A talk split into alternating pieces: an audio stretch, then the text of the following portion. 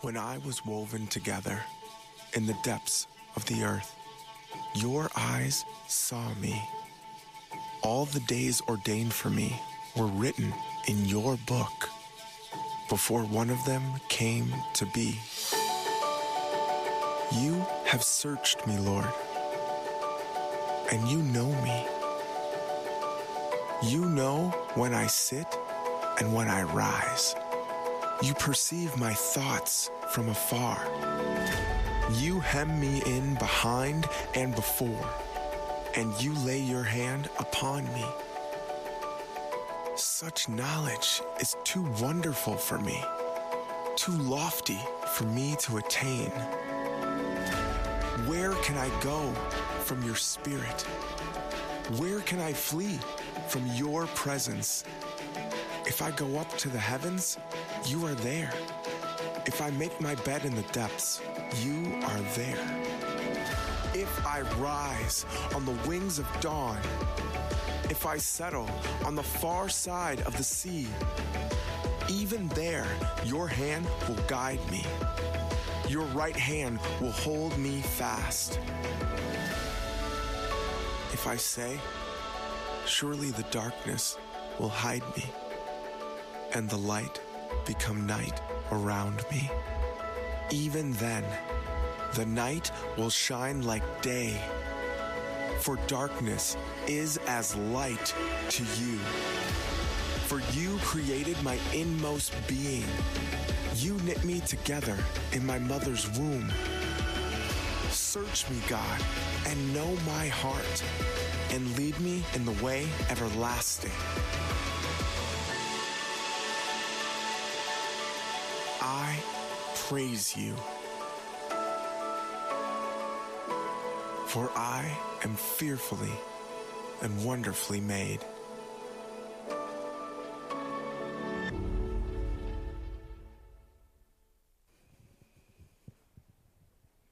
Good morning, Grace.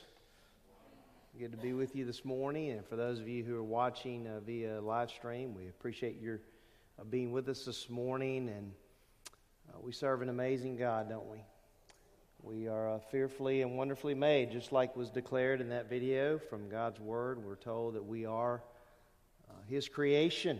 And uh, this morning we have a tremendous privilege to be able to. Um, dedicate one of God's creation. And uh, we dedicated little Adrian first service. I said, This will be the only time I can remember where I get to dedicate a child twice. Of course, having Daryl as a father, right? You need to do that. So, it's my buddy. Well, Daryl, I'm going to ask you and Glenneth if you'd bring little Adrian up here. And if all the family would come up again, that'd be great. Hey, buddy, I've already seen you once today, hadn't I? Yeah.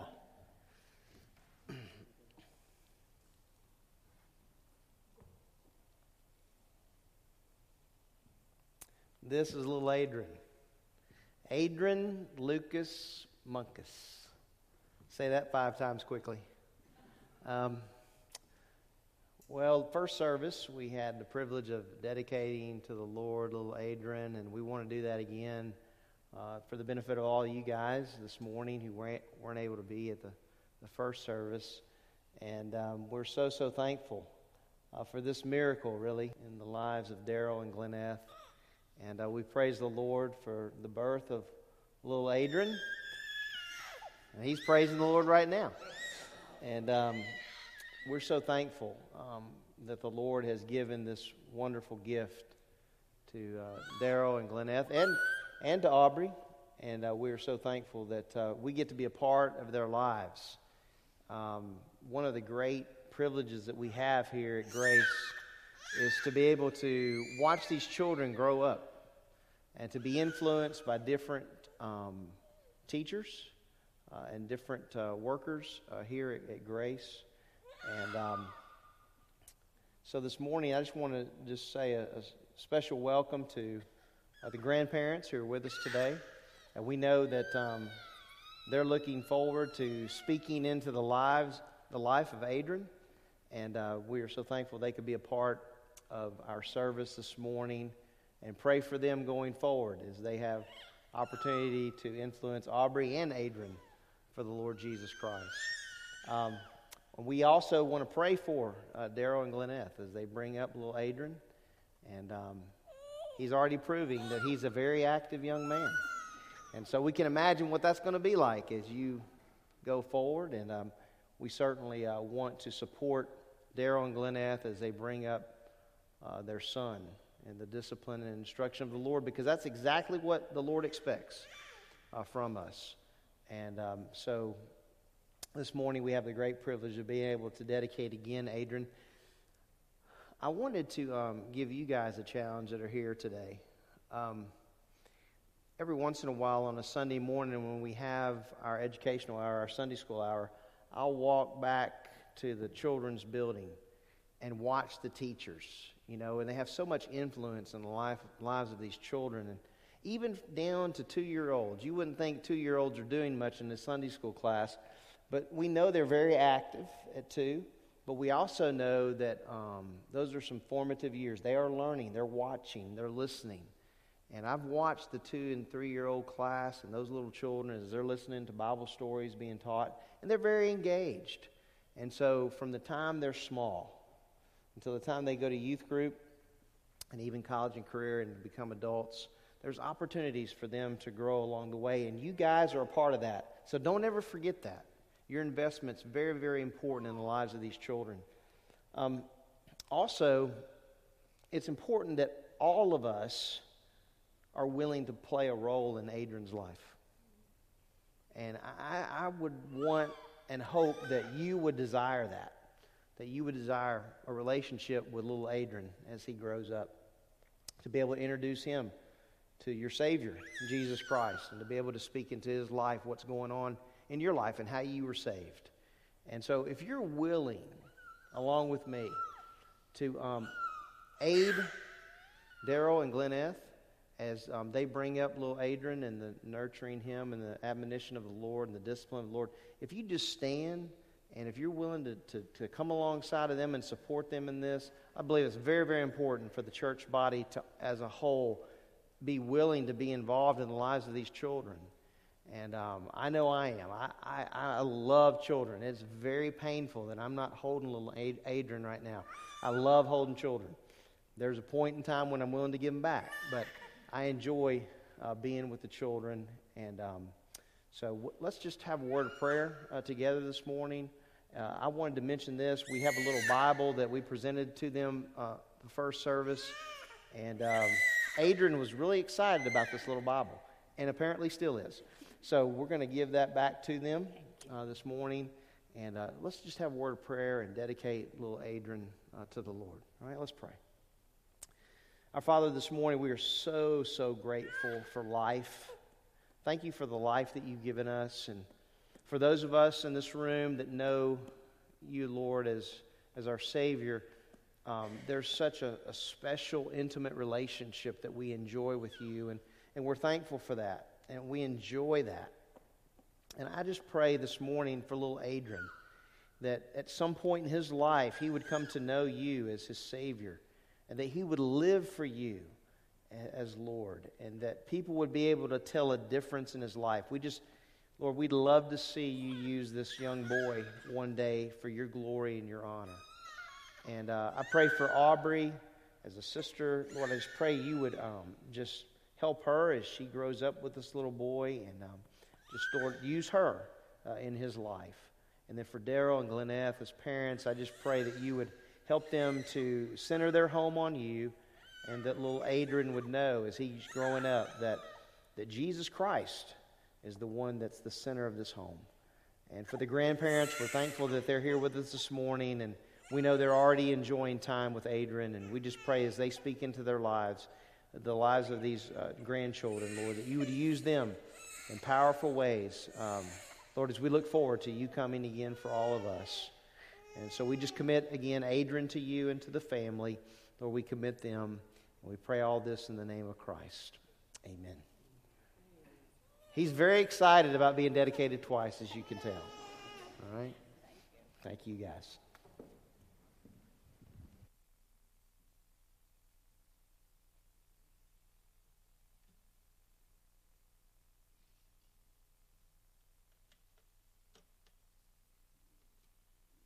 Something that Thad mentioned, uh, th- thank you, you may be seated.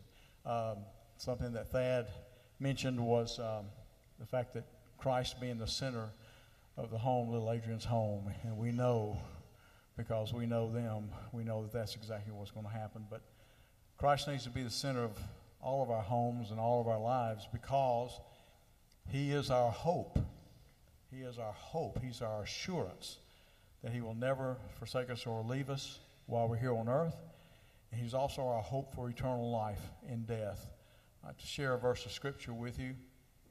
Uh, in Ephesians 1.18, Paul says, I pray that the eyes of your heart may be enlightened, so that you will know what is the hope of his calling, or are the riches of the glory of his inheritance in the saints. Christ is our hope as we live here on earth, and he is also our hope in death. That's what the name of this song is Christ our hope in life and death. Some of you may have heard this. Sing along with us, please, as you catch into it. Uh, catch up with it, sing along with us, and uh, um, I think you're going to like this Christ our hope in life and death.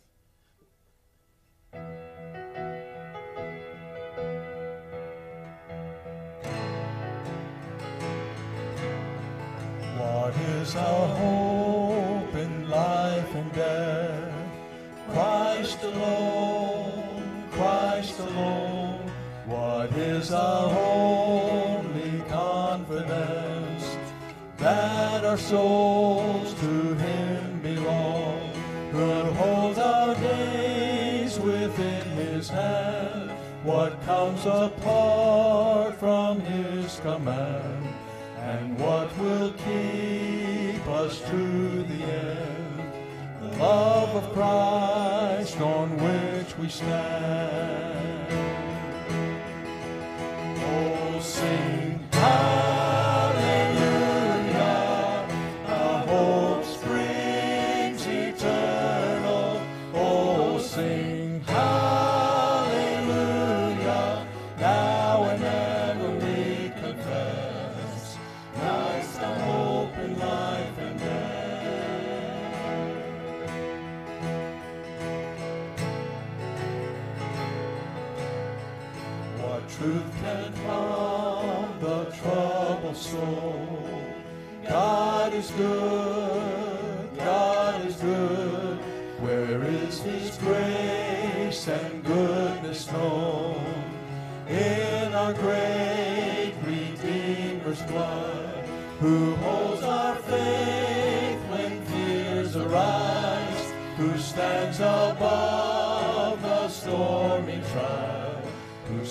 the waves that bring us nigh unto the shore, the rock of Christ.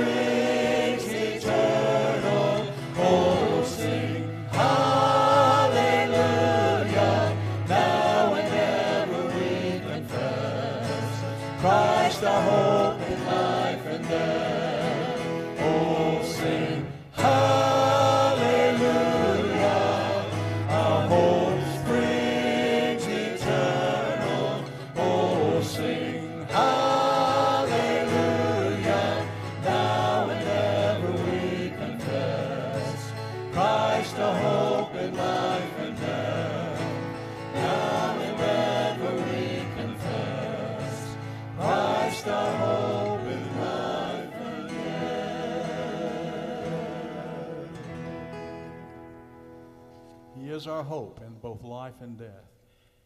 We can hope in Him because He is a special God. He is a holy God. He is unique. There is none like Him.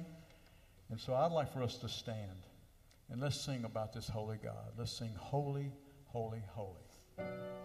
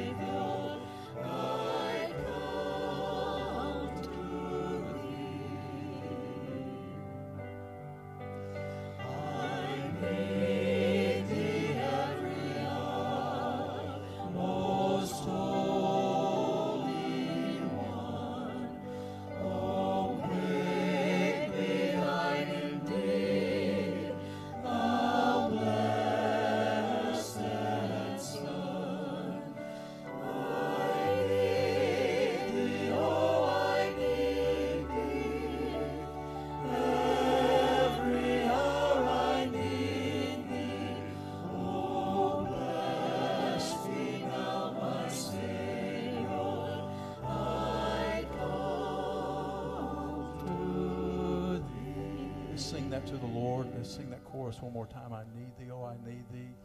Just sing it just with our voices. Lift it up to the Lord.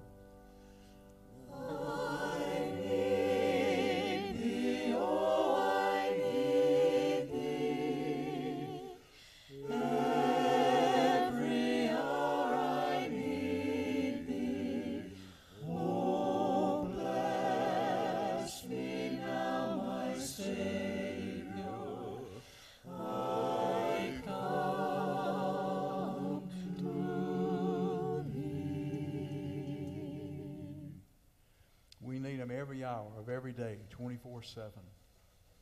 And I want you to, to join with us. We're going to be one big choir. Okay, we're kind of a small choir today. We're going to be one big choir. This is a song you all know.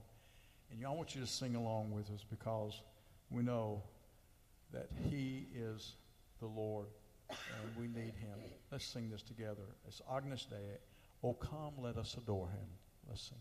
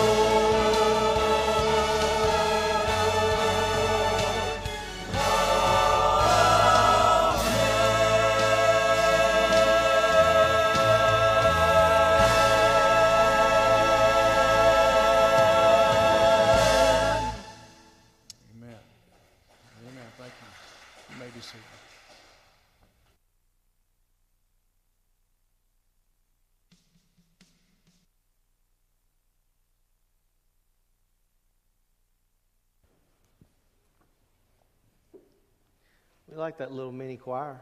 They did a tremendous job, and we appreciate um, all that they do. And here at Grace, I know the choir members have to be missing um, the ministry that the Lord has given to them, and it is a ministry uh, to lead us uh, faithfully along with our praise teams and worship.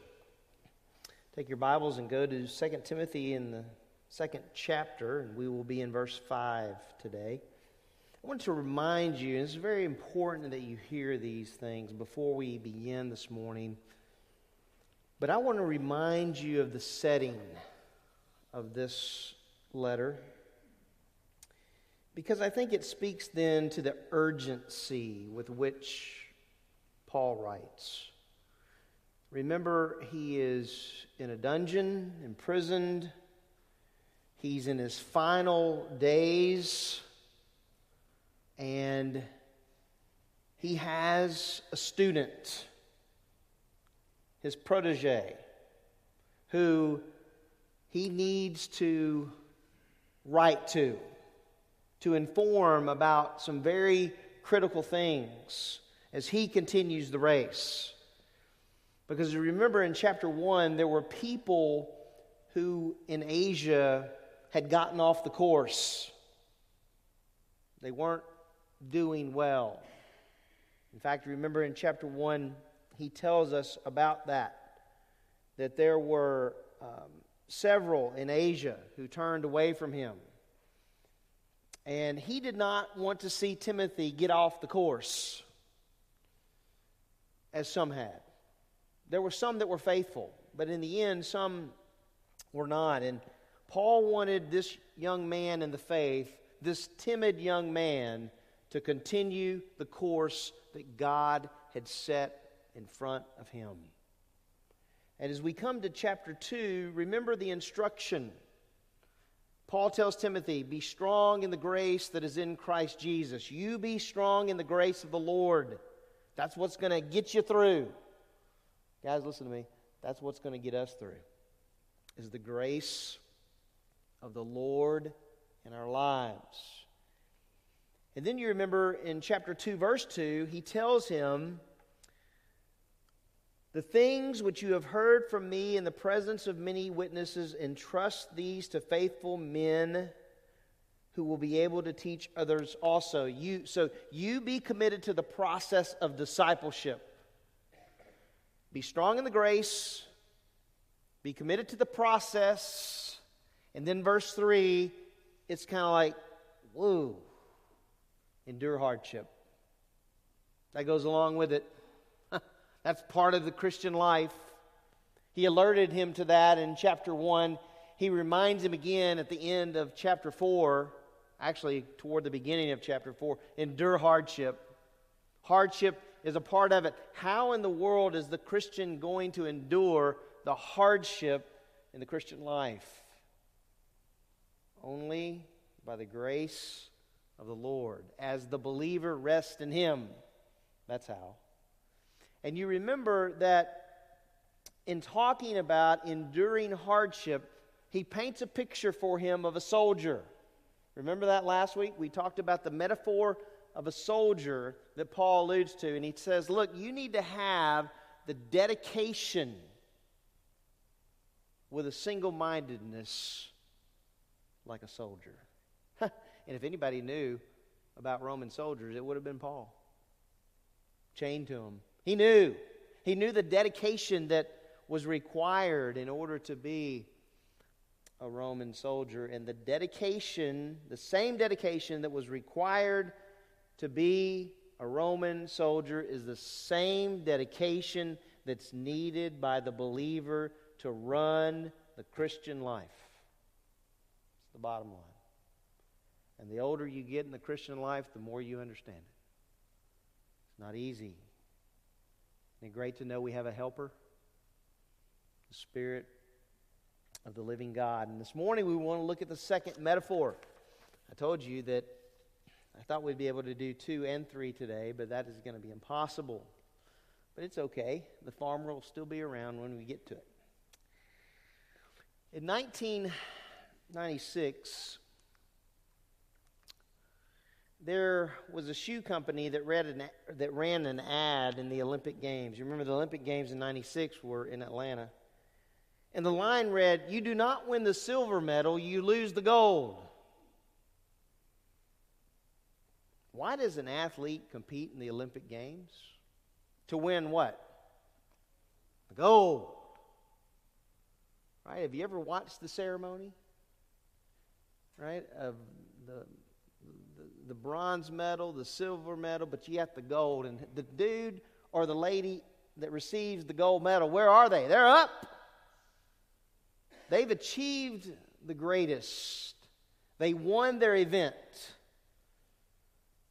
No athlete enters a contest to come in second. When I was in high school, I ran track, and I never took off from the blocks thinking, I really want to come in second today. It never crossed my mind. I wanted to be first. I ran to win. The question becomes for us today do we have the mind of discipline to compete, to win the race, the Christian life? There was an Olympic event held in the Olympic Games called boxing. There is a monument at Olympia in Greece, and this epitaph is written about a boxer. And I want you to see what it says. Here he died boxing. Here he died boxing in the stadium, having prayed to Zeus for a wreath or for death. What was the mind of that boxer? Win. Win. Age 35, farewell. That's the way it reads. So, the question I want us to consider this morning is this as we come to this second metaphor are we competing with the mind to win with the discipline it takes in the Christian life? Is that what we're doing? Is that what is on our minds as we live the Christian life? Are we living with the discipline it requires to win?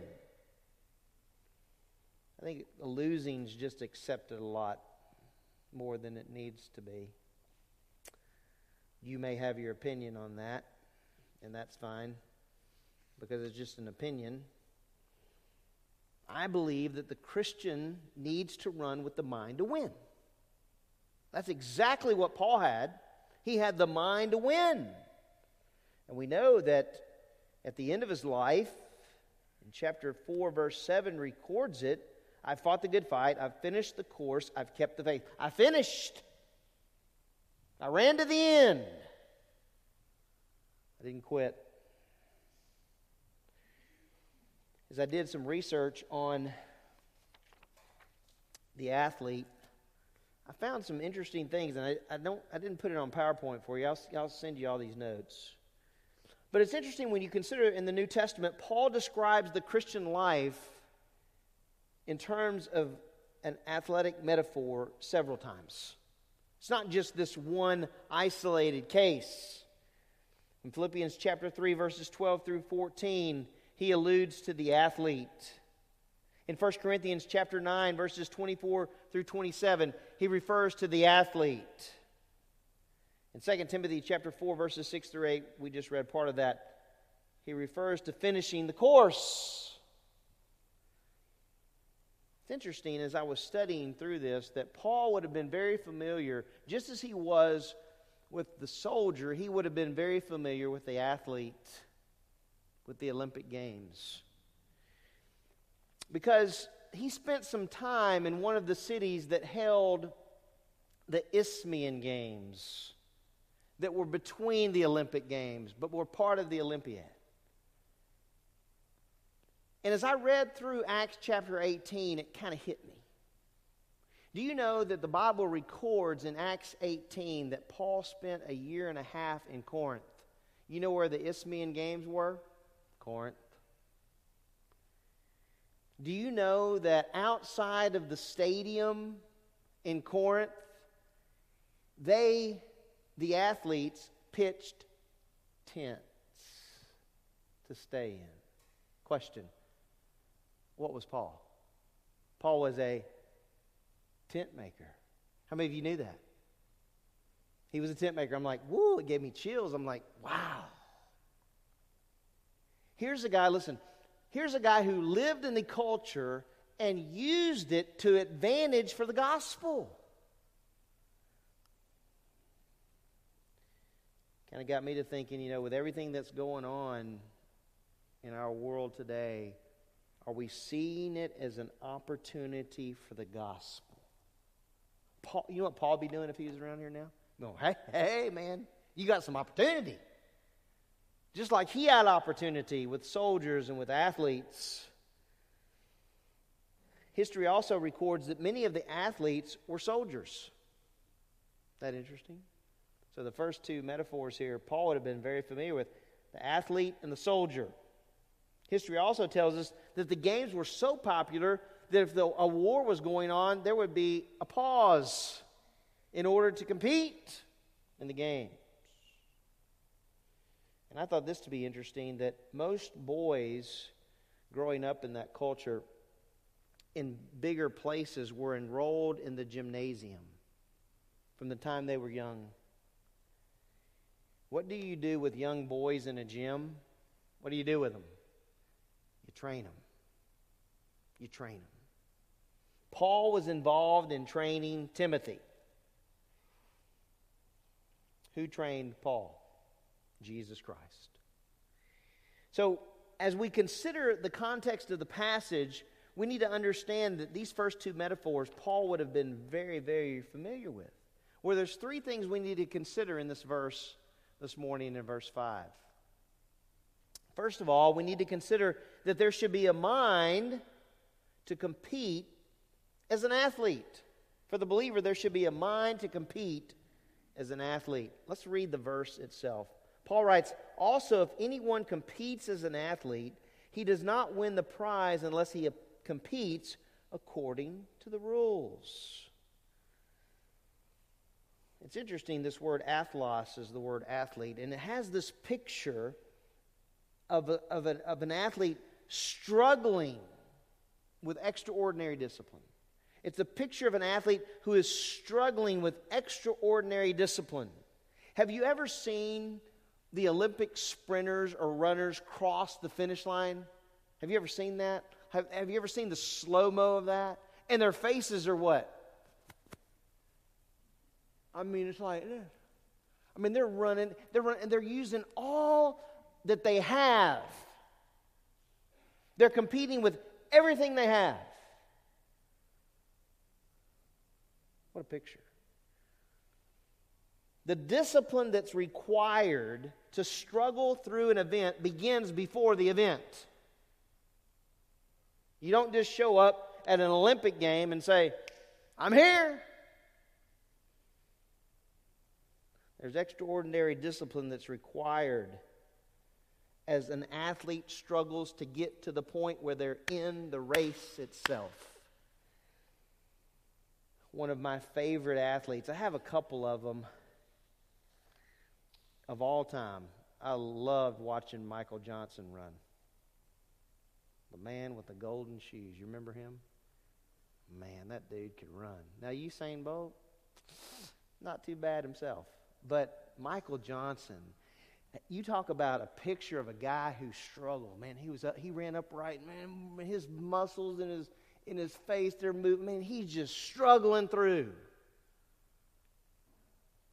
But one of my other favorites is Michael Phelps. They could swim. How many of you watched the Olympics and saw Michael Phelps? I mean, how many of you just turned it on because Michael Phelps was coming up in an event, right? You're like, I'm not missing that. Did you know that Michael Phelps spent a five year period of time training every single day when he was in his preteen teen years? Five straight years, 1,800 days straight. Didn't skip a Sunday, didn't skip a holiday. Every single day, he put forth the energy to compete, which requires a lot of self discipline, wouldn't you say? I mean, listen, How many of us just want to walk four or five times a week? That's walk.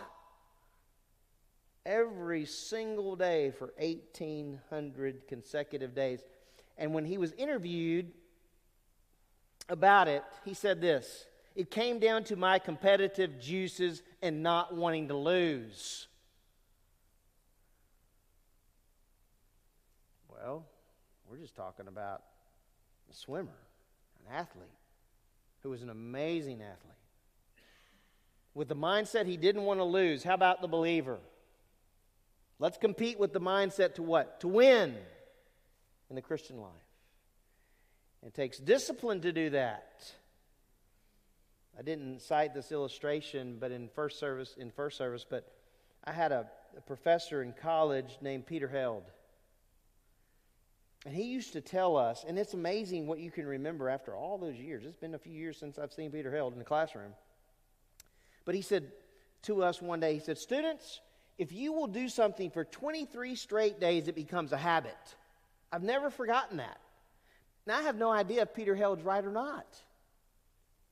But think about it 23 days, 1,800 days to train. You talk about discipline. Well, if discipline's demanded for from a swimmer to compete at the highest level, guys, listen, if we're going to compete to the glory of God, we have got to be committed with the discipline of an athlete. Michael Phelps, there's this little short um, clip I want to play for you where he, him and his coach are sitting down, and his coach talks about the discipline that's needed, the self discipline as an athlete. So if you play that.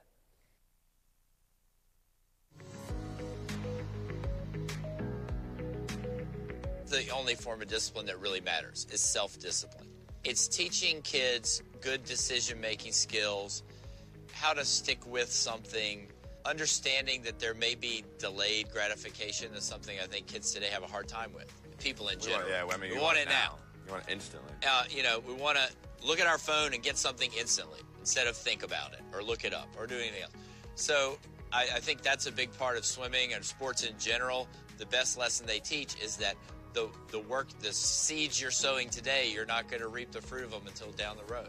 So if you can learn that, and you can learn that every day you're just getting a little bit closer to your goal, and that you need to do certain things every day to make these goals happen. And if you get in the habit of doing that, you got no problem. It's all about forming good habits, I guess. Yeah. Essentially, is Yeah. what self discipline is about, right? Agreed. For all of us. That's pretty good stuff, isn't it? I mean, just forming those habits. You know, as a swimmer forms the habits to be to the point where he can compete in the Olympics, we need to form the habits. They're going to help us to compete in the Christian life to the glory of God. Well, how does that look? I want to give you just um, a few practical things, and I'm not sure quite how you're going to see this, but I thought, well, this would be good for us to have this discipline uh, in our lives, and, and it may be going in areas where maybe you haven't thought of, but just coming off of verse 2, where he tells him, you know, you be committed to this process, and then he tells him to endure hardship.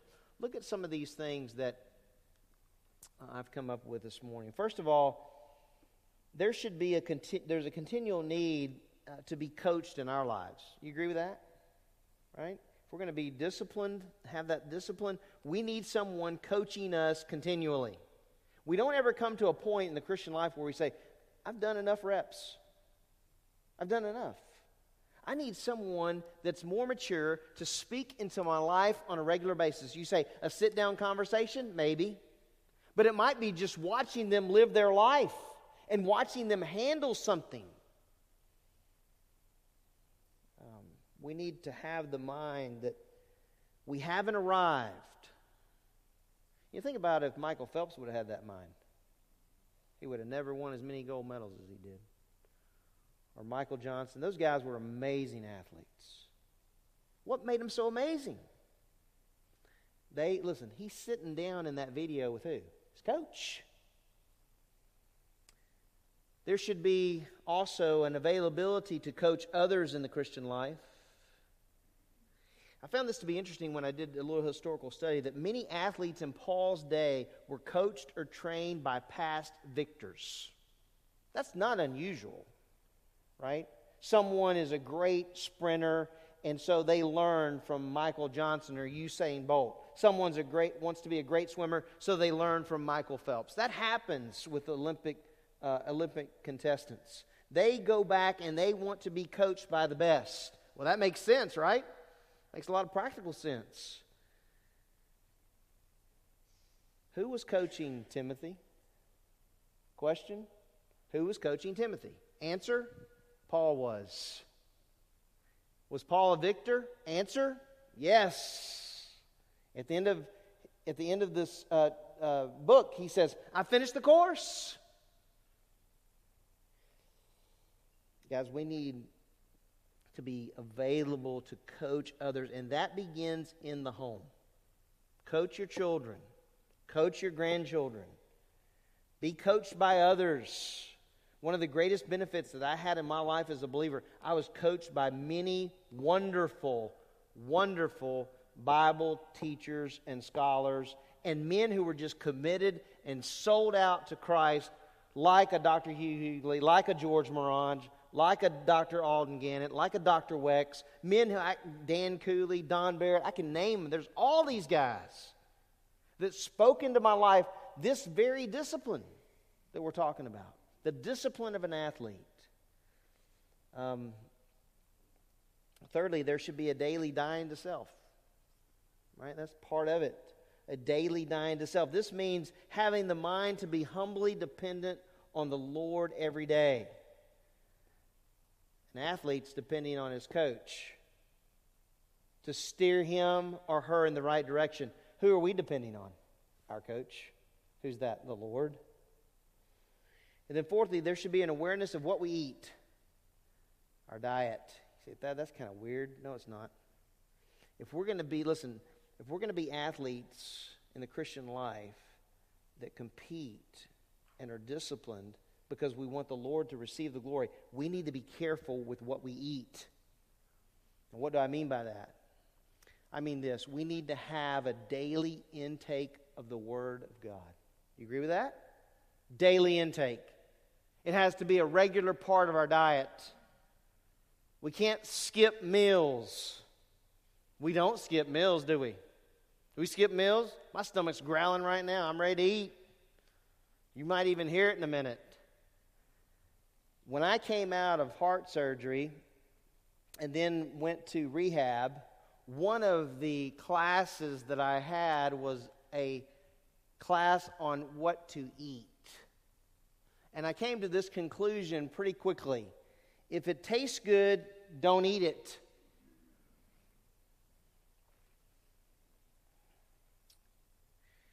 As you know, what's good for us all the time? God's Word. God's Word. It's good for us to have an intake of God's Word on a daily basis and not just one time during that day. All the time. An athlete has to have the right kind of diet. In fact, if you look at the number of calories that Michael Phelps took in a day, it's unbelievable. He actually had in his day scheduled out eating, and it was an hour and a half. And I'm like, I wonder if he ate that whole time. The dude took in some calories. Why? He's pouring forth what? A lot of energy. A lot of energy. So we have to have a mind as a believer, just like an athlete does, a mind to compete. A mind to compete. Well, secondly, excuse me, secondly in this passage, we're told this. There should be a mind to win the prize. And notice that comes here with instruction. He says, if anyone competes as an athlete, he does not win the prize unless he does what? He competes according to the rules. And we're going to get to that last part in just a minute. But the mind of an athlete is to do what? Is to win the prize. When you enter the arena, you want to win the prize the gold, the wreath. Um, You have a mind to win the prize, the prizes that are available, the crowns that are available. The word for prize is the Greek term stephanos, and it means crown. Now, the crowns that they received, did they last? Answer no. They didn't last. Yeah, the crowns that the Lord has in mind for those that are His, they last. Where do they belong? With Him. With Him. Um, there are crowns in Scripture. I wanted to remind us this morning, guys, that we're running with the mind to win in the Christian life. And at the end of that, there are some crowns. Now, what we do with these crowns, we give them back to the Lord. They belong at His feet. He's the only one deserving of them. But to receive the crowns, we need to understand kind of how that looks in the New Testament. And it's quite clear from the Bible that all of us that are in Christ are going to stand in front of Christ at the Bema seat. And there'll be reward and there'll be loss of reward. It's clear, though, that these crowns from Scripture have meaning attached to them. I don't, I don't have for you the references. You can look them up. That'll be part of your discipline to look through the Word and find these. You have the incorruptible crown, and that's for the one who obeyed the Lord's command and, and disciplined his life to live for the Lord. So we are running for something. Ultimately, we're running for the glory of God, but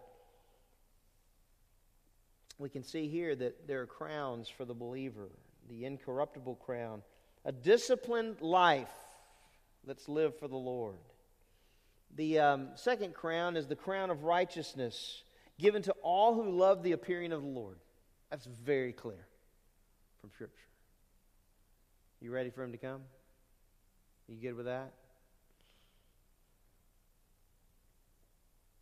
I hope so The crown of righteousness is given to all who love the appearing of the Lord. You know, it, it, was clear in Paul's life that he was longing for the appearing of Christ, but until then, until then he was committed to what? Being disciplined as a as, as an athlete, being dedicated as a soldier for the glory of the Lord. The third crown that's mentioned in the scriptures here is the crown of rejoicing. This is the soul winner's crown soul winner's crown. Yes, it's very important to understand when it comes to this that we don't save anyone.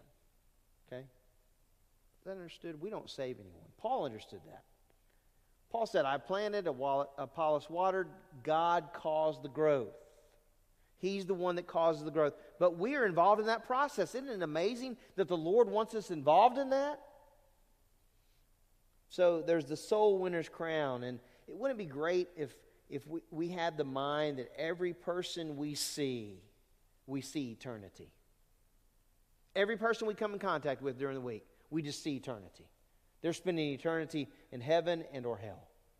Lord, help me to be the witness that I need to be. Hey, by the way, it's obvious from the letter that Paul wrote, Paul wasn't like Timothy in some ways. Paul, um, Timothy was a little more timid. But it did not dismiss the responsibility that Timothy had to evangelize. You know how I know? Chapter 4, verse 5, he says, Endure hardship, do the work of an evangelist. Meaning, mm, he probably didn't have the gift of evangelism. Paul did. No doubt Paul did. I mean, you just read the Acts and tell Paul did. But just because I don't have the gift of evangelism does not dismiss me from declaring the whole counsel of the Lord. And you know who's going to help you with that and help me with that? The Spirit of God. Let the Word of God do the work. The fourth is the crown of glory. This appears to be the shepherd's crown. This seems to be reserved for elders and pastors and teachers. You know, one of the verses, I didn't mention this first service, but one of the verses that um, really hits me is that teachers incur a stricter judgment. Um, I mean, you're disseminating the Word of God. I mean, you're bringing forth the Word. And being an elder, listen, it's a dirty job, by the way. Just like a shepherd's job is a dirty job. An elder's job is a dirty job. It's not, it's not clean. There are always issues that come to the forefront. I've been encouraged in my life just watching other elders, watching them. And the commitment they have to the Word of God, and the commitment they have to dependence on the Lord, and the commitment they have to the truth. Are elders perfect men? Answered no. But I've been working with the elders here at Grace and Springville Road for a long time. And I know one thing for sure these men are committed to the truth, committed to the truth of the Word of God, and they seek after the Lord. So you have the crown of glory, and then at, uh, lastly, you have the crown of life. This is interesting. This crown is reserved for those who undergo persecution and those martyred for the sake of Christ and the gospel. You know, history records that Timothy was martyred. We know Paul was, Stephen was, every one of the disciples minus John. I was talking to somebody this last week, and we were talking about the dedication of a soldier and the commitment that you needed to have. And, you know, as Paul did, um, they sure did live in a unique time, didn't they? And, they, and for them, suffering equated to what? Death. Death. Death for Christ and the gospel. Whew. It might for us one day. So there needs to be in the mind of the believer this concept of um, the crown, the wreath. But it comes with a statement that leads us to the third point. There should be a mind to compete according to the rules. So then there's this idea of obedience here that's brought to the table, which takes discipline. And I put in my margin also integrity. Notice what he says if anyone competes as an athlete, he does not win the prize unless he competes according to the rules. And in Paul's day, at the Olympic Games, there were three main rules they had to be a true born Greek, they had to swear an oath testifying to 10 months of training before the statue of Zeus. They had to abide by the rules of their specific event. Now, there were several events at the Olympic Games, at the Isthmian Games. But one of them that really caught my attention as I was doing some research was not necessarily one that you and I would just maybe choose right off the top. Did you know there was competing, uh, they had carriage races? But the one that got me was pancration. You guys ever heard of pankration? It would be similar to UFC today. You familiar with that, right? They get in the ring and they just start wailing on each other. And they use about every technique there is. But pankration was um, a combination of boxing and wrestling. In fact, it was one of the most popular spectator sports. You know why? Gambling. Just like the carriage races. But pankration had rules to it, just like every other event. Well, these are the rules of pankration. Listen to this. In case you wanted to enter, they still have some of that, and you can. I hope not, but this is it. Ready? The rules read this way Everything is permitted except the following. So if you were part of the competition in pankration, these are the things that you couldn't do. You couldn't bite. Isn't that nice to know? You couldn't bite. No gouging, meaning this you couldn't stab your opponent's eye, try to gouge their eye, or their nose, or their mouth. You're like, hey, who would have a problem with any of that, right? However, they could kick their opponent in the belly and they could kick them in sensitive areas. In fact, they were expected to do so. Because what would happen if you kicked them in sensitive areas? You bring them to where? Their knees. It's interesting when you watch, we're the same way, right? You ever, you ever watched ice hockey? What's your favorite part of ice hockey? Let's be honest. Just a few in number here this morning. We like it when they what? They up against the ice, right? Up against the up against the board. You love when they're like checking them into the board. Isn't that wonderful? My son, my middle son, played ice hockey when he was about four, five, six, seven years old. He was the first kid in the league to be put in the penalty box. Isn't that awesome?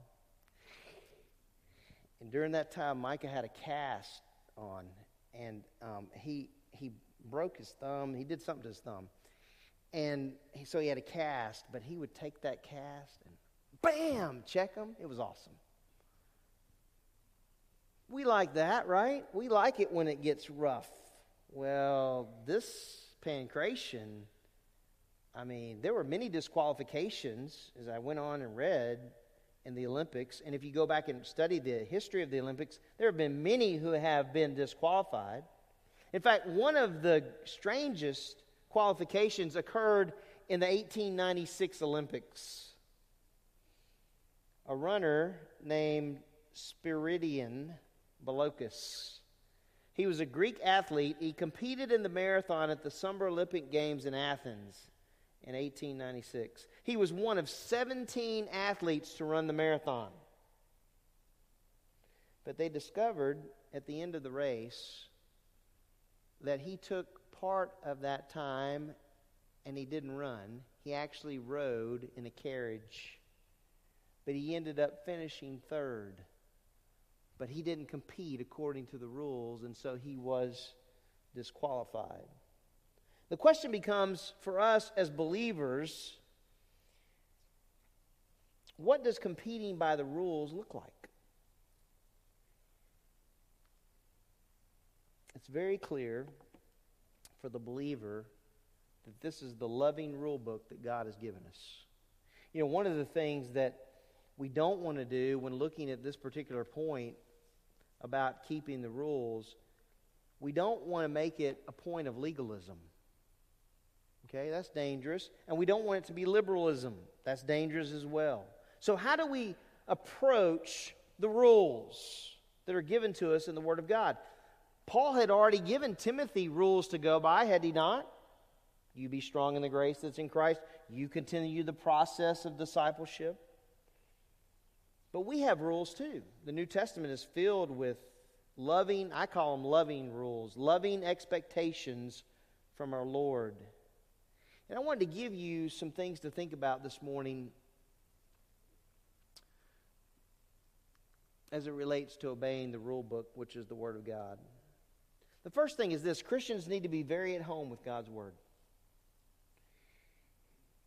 There are some people that I know who view this book as a rule book. But if you're a believer in Christ, while it is a rule book in a sense, it's God's loving rule in our lives. That's what it is. Like, for example, in 2 Corinthians, it tells us, do not be unequally yoked with unbelievers. Is that important that we take that and look at it and measure it? Yes. Why? Because the Lord's told us to. Is it important that we embrace verses like Ephesians 4:29 which says let no unwholesome word proceed from your mouth, but only such a word that is good for necessary edification? Yes, it's important for us to consider these things. Um, so, the book, this book, we need to be very familiar with. Just like Paul is going to tell Timothy later on in this chapter and in the chapters to come hey, look, people today, they just, Timothy, they just want their ears tickled. No, we need to take what God says and look at it as our loving Savior is desirous that we live to His glory, and He has in mind our protection. I think there's a lot of confusion when it comes to, to this. Um, we need to take and look at God's love letter to us, yes, it is our rule maker for life. God tells us how to live, but He does so because He loves us. Secondly, Christians need to understand that obeying the rules does not equate to salvation. There are a lot of people out there with that thought. If I do this, I don't do that, do this, don't do that. That's not it. Salvation is by what? It's by grace alone, through faith alone, in Christ alone. And we live by grace. But we don't abuse grace. Can grace be abused? Oh, yeah. It absolutely can. In Romans, Paul writes this What shall we say then? Are we to continue in sin so that grace may increase?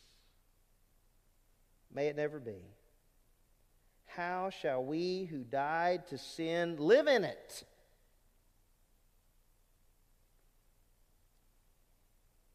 I was watching a movie, a Christian movie last night, and about a football team. And in one part of the movie, there's this revival that's going on. And the revival is going on because the word's being disseminated. Because God's working in the hearts of men. God's working in the hearts of young ladies. One of the things I think that probably would be good for us to do is exactly what Paul told the Corinthian believers in Corinth in 2 Corinthians 13 5. Examine yourselves to see if you're in the faith. We have to pay attention to what God wants for us.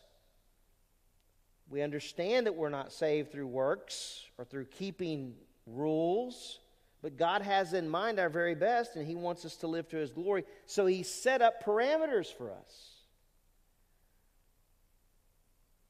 You know, athletes were charged to obey the rules. We've been charged to obey our Lord and our Savior. And you know who helps us to do that? The Spirit of God.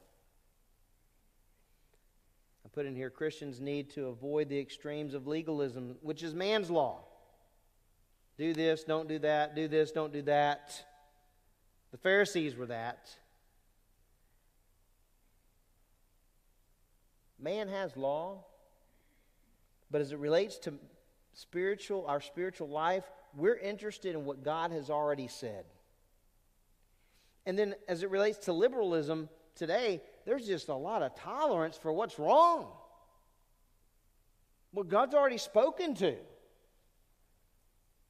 And there's a lot of pressure on pastors today to conform to the culture. And God has different thoughts as it relates to the way that you and I should live the Christian life. In fact, Paul tried to live it in front of Timothy. In chapter 3, verse 10, he says, You followed my teaching and conduct and purpose and faith and patience and love and perseverance. You followed what I was doing in my life. And so the mindset of the believer needs to be God has given us this book. It tells us how one is saved, but it also lovingly tells me how I am to live the Christian life. Can we agree on that? So that when we're raising our children and they come to know the Lord, we remind them that the Lord is interested, that they are equally yoked with another believer.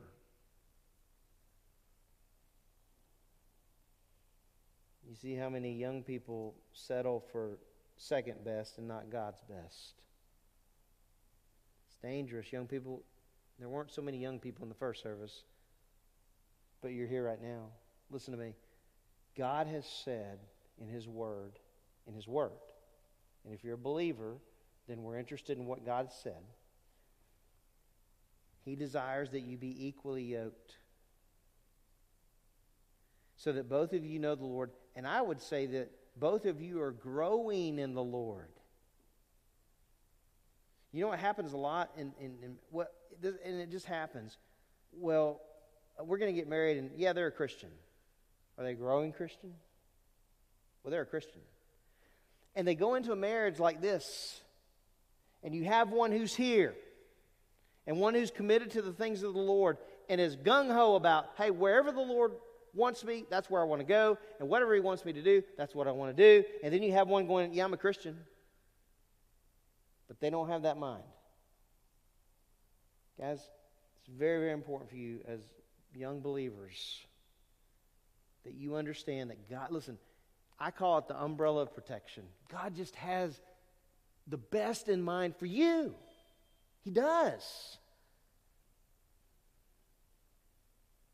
You know, one of the things, and I didn't say this first service because she wasn't here. One of the things that attracted me to Teresa from the very get go, this lady not only is a believer, but she's a growing believer. And her desire is to please him. And that was like very attractive to me. I wanted to build a stone wall around her and say, off limits. I did, didn't I, honey?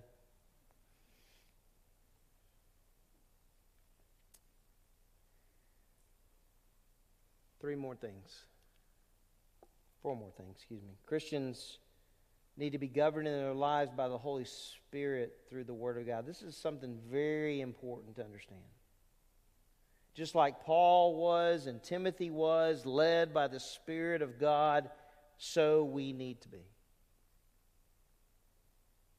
That's why I'm not giving you a list of 10 things. Be led by the Spirit.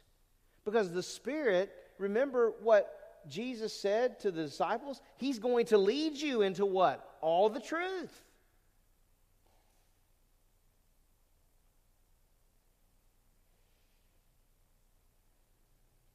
And if you get stuck, look at number five. Christians need to ask the Lord for wisdom in the race along the way. How many times in your life as a believer in the race have you come to the point where you're like, I just don't know what I need to do? Not sure. That happens. Nothing wrong with waiting, is there? We need to ask the Lord for wisdom. That's what James wrote. If you lack it, ask. Young people, listen to me. Don't accept this, well, I just don't need to understand that, or how important can that be, or no, no, no, no, no, no. If you lack wisdom, ask of the Lord.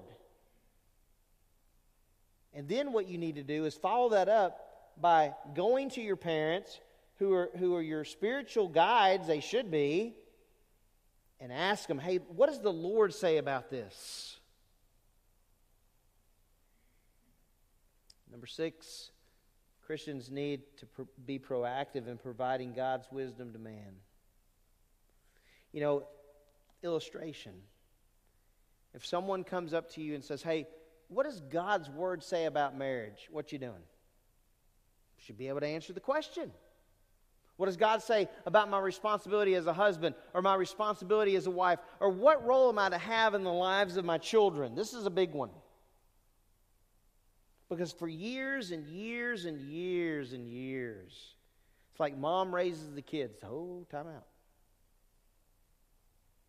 And dad makes the check and he brings it home, and mom raises the kids. Hey, listen, there's a lot of wonderful mothers in here who've raised their children. Please, though, it's not by yourself. What does it tell us in the Word? Fathers, bring your children up in the discipline and instruction of the Lord. What's missing today in homes? Fathers. Many homes are absent of fathers bringing up their children in the discipline and instruction of the Lord. So, young people, listen. Your parents are for you spiritually. Seek their guidance. You're like, yeah, but they're always about don't do this and do that and don't do. No, no, no. Hold on a second. They live by grace too. Okay, remind them, hey, mom and dad, we live by grace. But they're, they're going to bring you, right, to what God says in His Word about things. And they may spank you later because you did something wrong. But still, you're getting the wisdom you need. And seventh, Christians need to disciple others depending on God's rule book for wisdom. We need discipling. We need people who are willing to invest in our lives with the mind of self discipline, with the mind of running to the end. Um, that's exactly what Paul had. He was running to the end, didn't he? He ran to the end. He did it well. He discipled to the end. He's in that prison and he's about to die. And what's he doing? He's writing a letter. He's still discipling. And he writes some really important stuff to Timothy. You have to have someone who's willing to invest. When I was in high school, I ran track. I was on the track team and I was on the cross country team. Um, I like the track part better. But the cross country was something I did, and coach wanted me to do it, and I did it. His name was Coach Youngblood. What a great name for a coach, right? Coach Youngblood.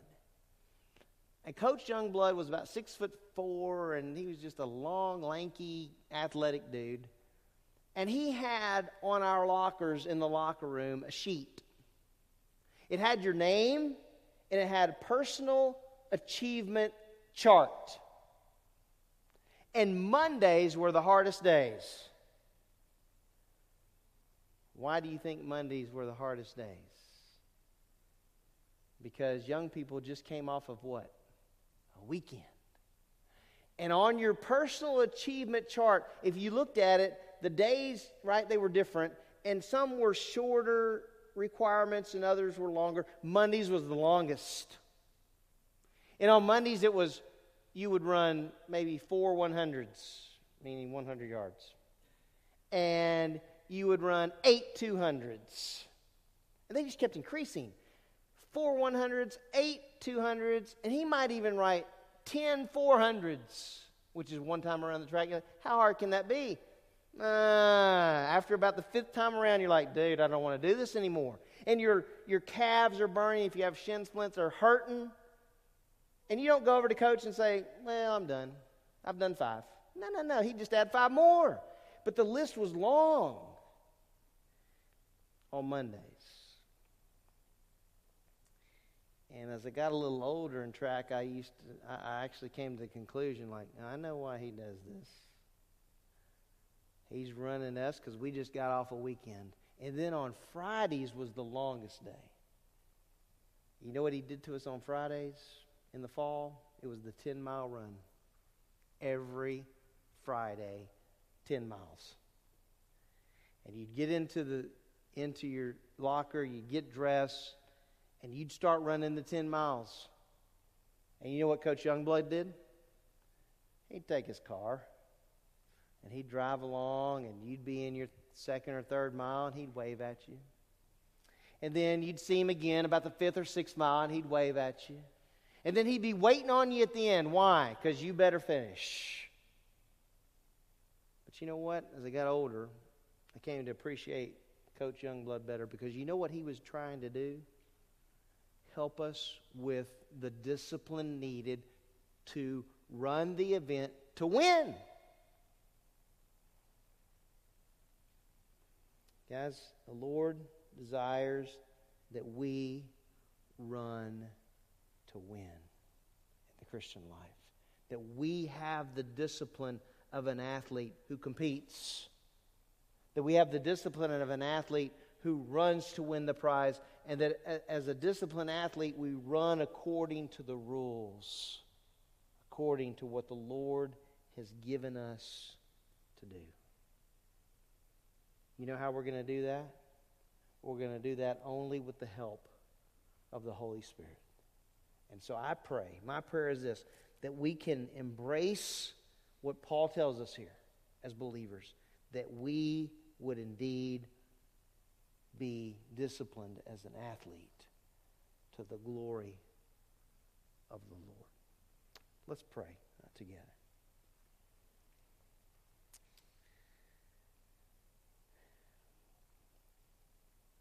Lord, we um, look at the instruction that Paul gives to Timothy, and he tells him, Look, be dedicated. Dedicated as a soldier, be disciplined as an athlete. Compete, compete to win. Timothy, compete to win in the Christian life. But compete according to the rules. Obey what the Lord says, Timothy. Lord, we need that mind. We need the mind to be disciplined in our daily life. That we might have the finish line in mind. And you're the one that's there. You're standing at the finish line. And you're urging us on.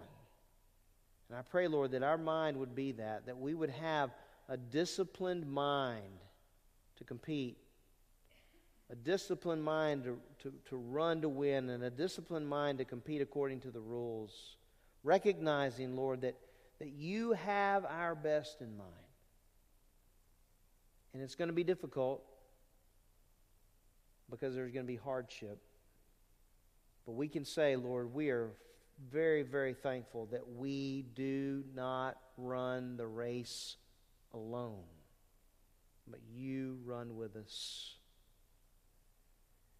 And Lord, I pray for all of us this morning that we would think about this metaphor that Paul uses. That we would think of ourselves as an athlete in the Christian life.